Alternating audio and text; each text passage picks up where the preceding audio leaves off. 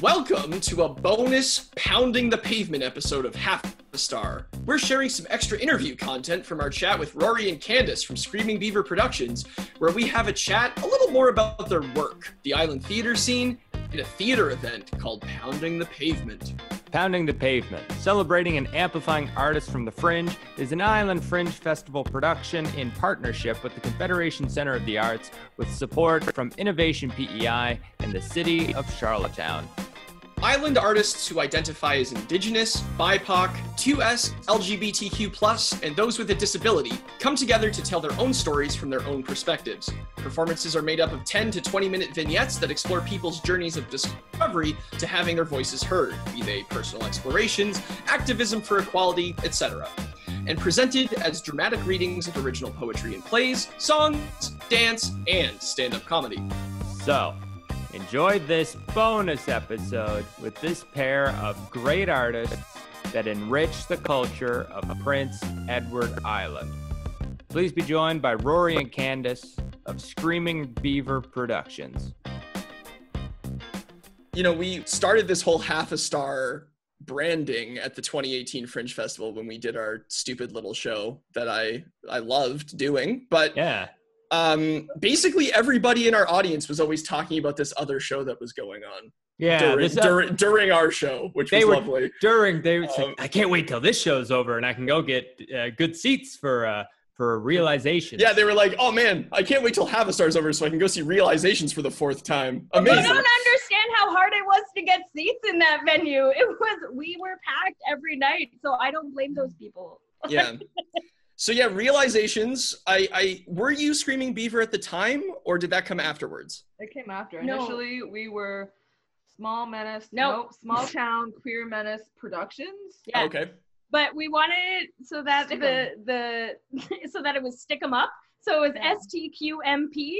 That's fun. Yeah. I like that. It didn't last long. it was too long. It was too hard to write. And yeah. the abbreviation, just like stick 'em up for what? Like yeah, we definitely wanted an angry vaginal representation yes. instead. So now we have ideal, really. Yeah. Nice. Um, yeah, and and so that show, I mean, as much as anything can take the Island Fringe Festival by storm, like the, the like the, the the critical and popular reaction to that show was something I had I don't think I had ever seen before. It's it has since been remounted uh, to again great acclaim at the at the Guild in Charlottetown. Um, also, uh, something I didn't see was Salty um, oh. at the oh. at the Fringe It Up or whatever. Oh yeah, get, getting fringy with it or whatever it was called. Yeah, get fringy with it. yeah, didn't get accepted into Fringe last year, so uh, Candace was like, "We can't not do anything." So she literally wrote a scene and then was like, this will be a small part of something I'll write later. Mm. But nice. You talk about what Salty was about? Yeah, so because all gay people can write about is being gay. Um, it's a uh, Salty is about small town connections in in kind of like the exploration of of queerness and how when you exist somewhere in like Charlottetown and I mean I'm sure you both know the dating pool for you two lovely cis heterosexual white folks are very narrow. Is it? Maybe. I mean, you're not really in Charlottetown, Justin, so you don't count. Um, but when you move that and you're focusing kind of like just on the queer folks here, everyone has some connection with everyone else who mm. identifies like within the queer spectrum, and it's very hard to get away from that. So what Salty did was kind of was based on five primary characters and showed how there was connections between all five of them um, some of them were very obvious, some of them were more nuanced. Um, it handled a lot of kind of homophobia, uh, drug use, addiction. Um, but very light. Very light. right is like totally like just like a breakfast after school. That didn't make sense. No one has breakfast after school. I love watching a good play after after breakfast. You know, after school at like eight in the morning. Make sure you do your homework, Justin. No, I'm watching Candace's play. Yeah. Fuck off, mom.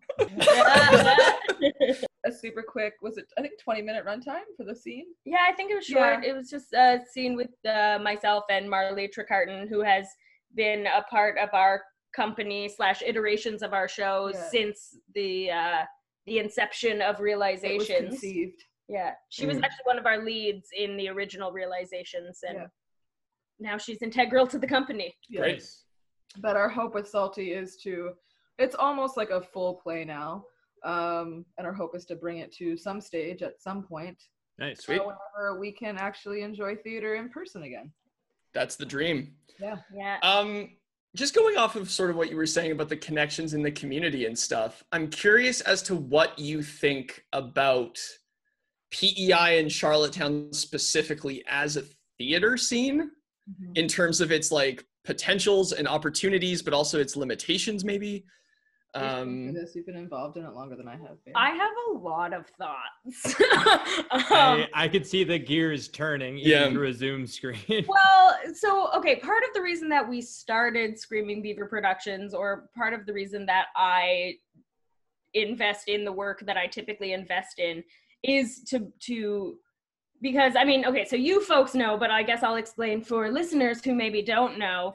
Um, the Charlottetown theater scene is either professional or almost non-existent or it shows up in these weird pockets where there's like so you have the confederation center and you have the guild which are like the charlottetown so i'm not talking i'm not talking georgetown or victoria or where the Mhm, other sort mhm. of professional theaters are but like m- mainly you have confed center and you have the guild and like m- for the most part you're gonna get uh, your big ticket things there especially with confed center um, and since Adam Brazier has come on, it's shifted dramatically, which has been really great. But there's also sort of been that there's an audience that you know they have to play for. And so there's that. And then with the guild, um, it's really great. And they do give opportunities to emerging artists.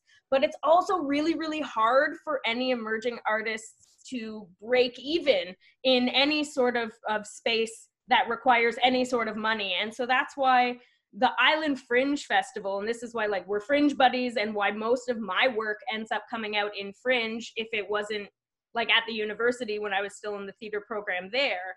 But with fringe, it's like all of these theater artists that kind of have nowhere to go during the year can finally apply and can finally do their own work in an independent way and not be too stressed out about the finances of it. And like you can really kind of explore your craft in that without being freaked out about the administrative side of it. And so with with screaming beaver and with us with having a queer focus um, my big thing has always been edutainment Mm. um, so like really wanting to have important messages in the shows and also educating a mostly white mostly cis mostly hetero audience in a way that isn't necessarily threatening and so i think that art is a really great way to do that but unfortunately because of how professional the system is in terms of making money and things like that. Like there aren't any like really independent black box theater spaces to go. So if you're going to do something like fringe throughout the year you kind of have to have good connections or you just have to like know the right people or you have to try and and i mean as you both know get funding or enough money to put yourself in a space like the guild. So we were lucky enough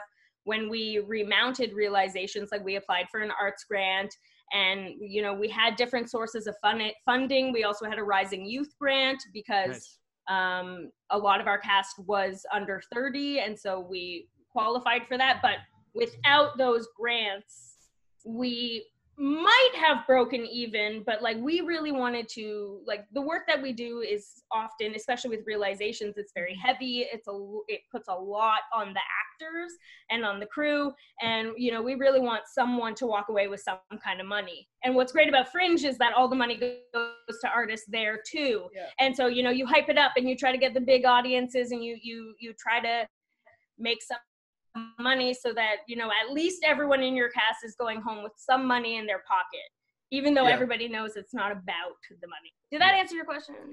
Okay. Yeah i mean and I, I don't think it's not not about money either right? Like I, I like if we if we're putting in such uh like like you say like such heavy work and, and such a, a, a large amount of work it is nice to receive some sort of um recognition or financial compensation i guess for that too And it's like this wild idea that artists should be paid. what Get out of here. What are you talking about? What the hell? I was actually gonna say, uh, listened to as I was listening, I was like, I think I could listen to Rory explain the present state of the Charlottetown theater scene, just as like a TED talk kind of thing, just to be like, yeah, Yeah.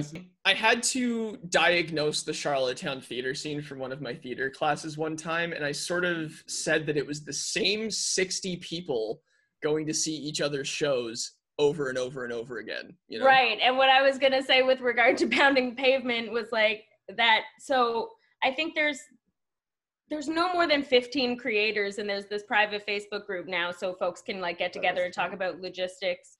Um and so it's interesting because another friend of mine has never participated in Fringe. Um she's one of those on the on the edge who's like i don't really consider myself a performer but i want to do Mm. performing and like she's she's brilliant she does stand up and poetry and like um really cool stuff but we were talking she's like i just feel like you know everybody in that pounding the pavement group and i know nobody.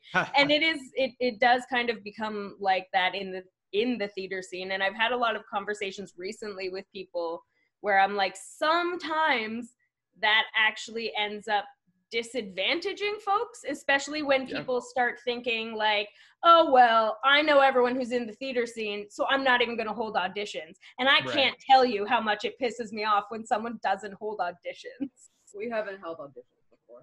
we have held auditions Not for Salty. yeah but salty was just a little piece I know, and still- realistically, no, no, no, I get it. Okay, but my main thing, no, no, no, no. Okay, fine, fine. Oh, how embarrassing for you. Oh.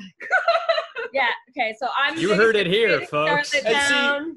This is the magic of Half a Star's Best Friends Month because what we've been doing throughout July is having pairs of guests on at once.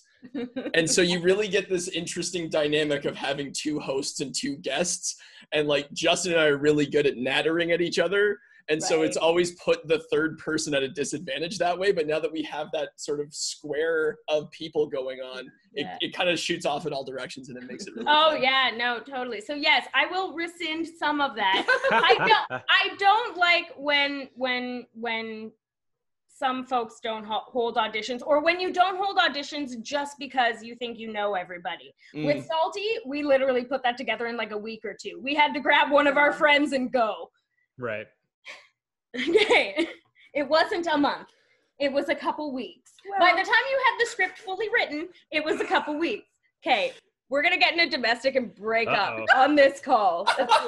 we're also we're not only working partners, we're partner partners yeah that'll until the it. end of half a star. yeah it's such it's such an honor to have the two of you on here for uh, screaming beaver's last public appearance Yeah.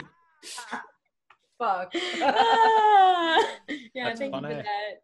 But another really awesome thing about Pounding the Pavement is that everyone that is involved is in some they're all folks that have been made marginalized by like oppressive systems, right? So it's either um So not you guys. yeah, not the two of you. happy to hear Uh, it yeah. So it's either uh, folks identify as BIPOC, queer, both, um, or an acronym that is actually really brilliant that I can't remember right now. oh uh, yes i have it i have it right here actually I will, DDMSTCA. Yeah, I have a weird Yeah. name, that's perfect. but it stands for uh, deaf, disabled, mad, sick. i've got it right here in front of me Can you read it?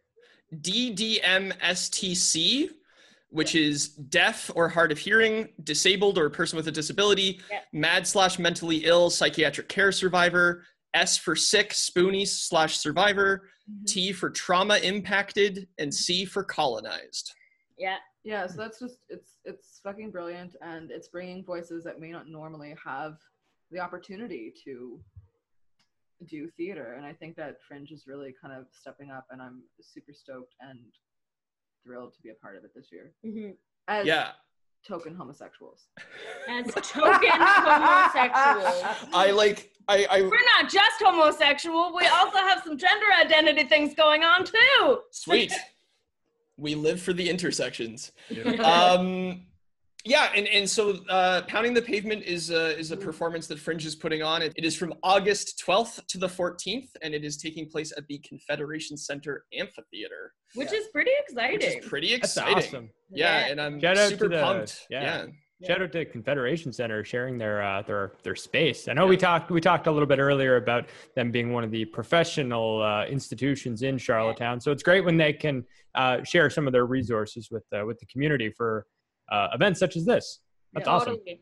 Totally. Uh, and ju- shout out to Island Fringe and Grace Kempinski because I don't think I Mhm. have ever worked with anyone who like hustles as much as Grace does. Yeah, Huge Like, friend of the show. Yeah, like I don't know if pounding the pavement would have necessarily happened like without her being like, okay, let's go. We got to Yep. do something, everybody. Absolutely. Yeah, Yeah. literally pounding the pavement. Just- literally pounding the pavement. Thank you, Grace, if you're listening. Well, and Uh, it, it just it just speaks to like the the creativity and ingenuity that the arts sector has in such a weird time to be able to like like jury rig this like show Mhm. within the public health measures and still have it be at the high caliber you know like it's totally it's very impressive Yeah, it's cool. Do you both happen? Do you have a show in uh, pounding the pavement this year? doing a collaboration um, with our friends Claire Byrne and Joss Rayom. And it's it's a very interesting process that I myself, or I think, has kind of been involved with doing things maybe like this before. No, it's a very collaborative process where we're exploring and giving place for stories about folks who are mixed race and also identify as being bisexual. Um, for the audience, Roy and I are not mixed race. We are very white presenting.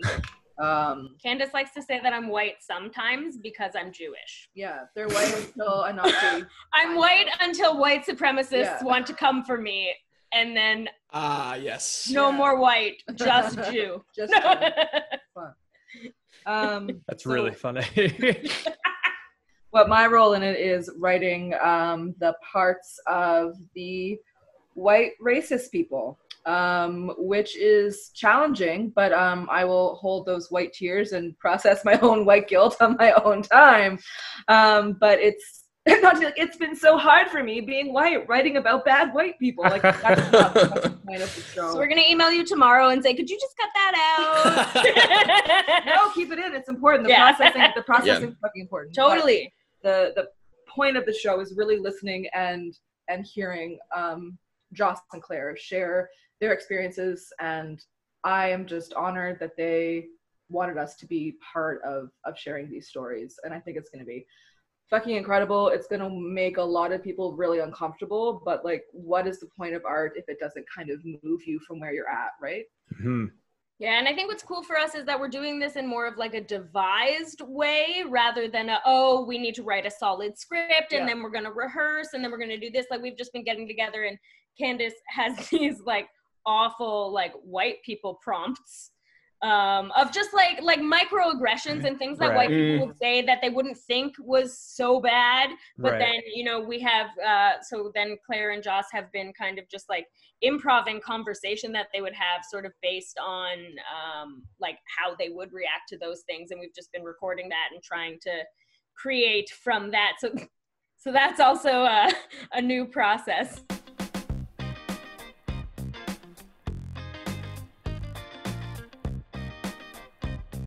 i mean i've i've never gone full autobiographical on anything i've ever written just you went of- pseudo I went I went like I went I went pretty close with Nutshell. Yeah. Um but everything else that I've written has only ever been like personally inspired but not autobiographical. What are you talking about? Shut up. That's a line from Nutshell that appeared at least six to seven times uh, On in, one uh, page. In one page. nutshell was fun all three of us were involved in that one That was a party. That was a. well that was that was that was an example of just like what Candace is talking about. Uh because like I wrote this script, I didn't really know what to do with it. I got into the island fringe and my first stop was Rory. I was like, absolutely. Right? yeah, I was like, who else am I going to trust to put this from the page to the stage other than Rory? Like, you know, it's just like it was a no-brainer. Thank Then- you ben I'm Then I got to come home because of a natural disaster happening in Alberta. And right had, that was the fires Shit. Yeah, yeah. That was, And then uh, we basically got to play each other. yeah, it was uh, that was fun. Uh, I was working, I was working at Most Wanted that summer at a at the uh, pawn shop in Mm. Charlottetown, and uh, I decided since uh, the character was uh, going through. Uh, he stopped taking his anxiety medication and uh, he didn't leave the house for two weeks. So I was like, I want to like, I want to feel physically different. Like, what would happen if I didn't shave for like a sustained period? Uh, so about two two months I didn't shave, which is I think to uh, someone with a normal uh, facial hair that it looked like two weeks on someone else. Uh, so I went I went a summer. little patches. Yeah, basically. It's like, Yeah. did you not shave in two weeks? It's like, yeah, try two months. Uh, so I remember going to work for that whole summer, uh, having like that like scuzz on my face, my hair just very matted. And then uh, when the show ended, I, I finally shaved and got my hair cut. And my boss saw me. He's like, "Whoa, look at you go!" And I was like, "Yeah, we just finished the show, and I just did it just to kind of, you know, try something." And he was like, "Yeah, before you looked like you got dumped, but now you look like you dumped somebody." trying to think of the timeline on this. would have been uh yeah right would have been 2016 thank you uh but uh yeah no that was a that was a hell of a summer it was great to come home and uh speak my friends words under my other friends direction performing with a bunch of my friends so uh, yeah.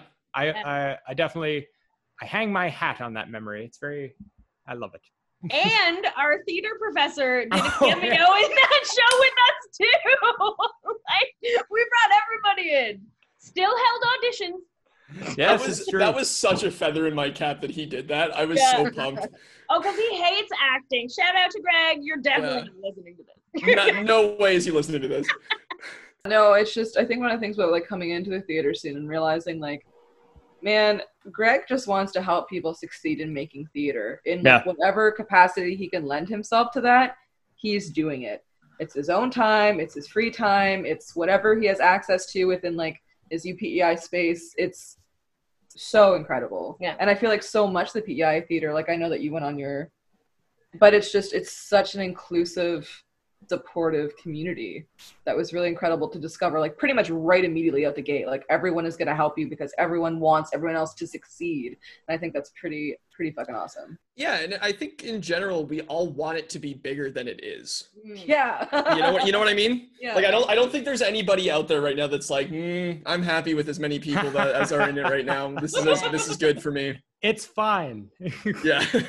I like desperately want UPEI to get a black box theater so that I can rent it from Greg. Yeah. Like, yeah I think like that's really like we need an affordable, legitimate theater space, like just just you know basic basic needs met, um, but like something that we can actually access. So actually, I'm on the uh, the Creative Hub steering committee as the theater rep, and so I'm really like going for that amateur theater vibe of like people need a place to rehearse and people need Yeah. a place to to do shit without having to pay so much money. Yeah.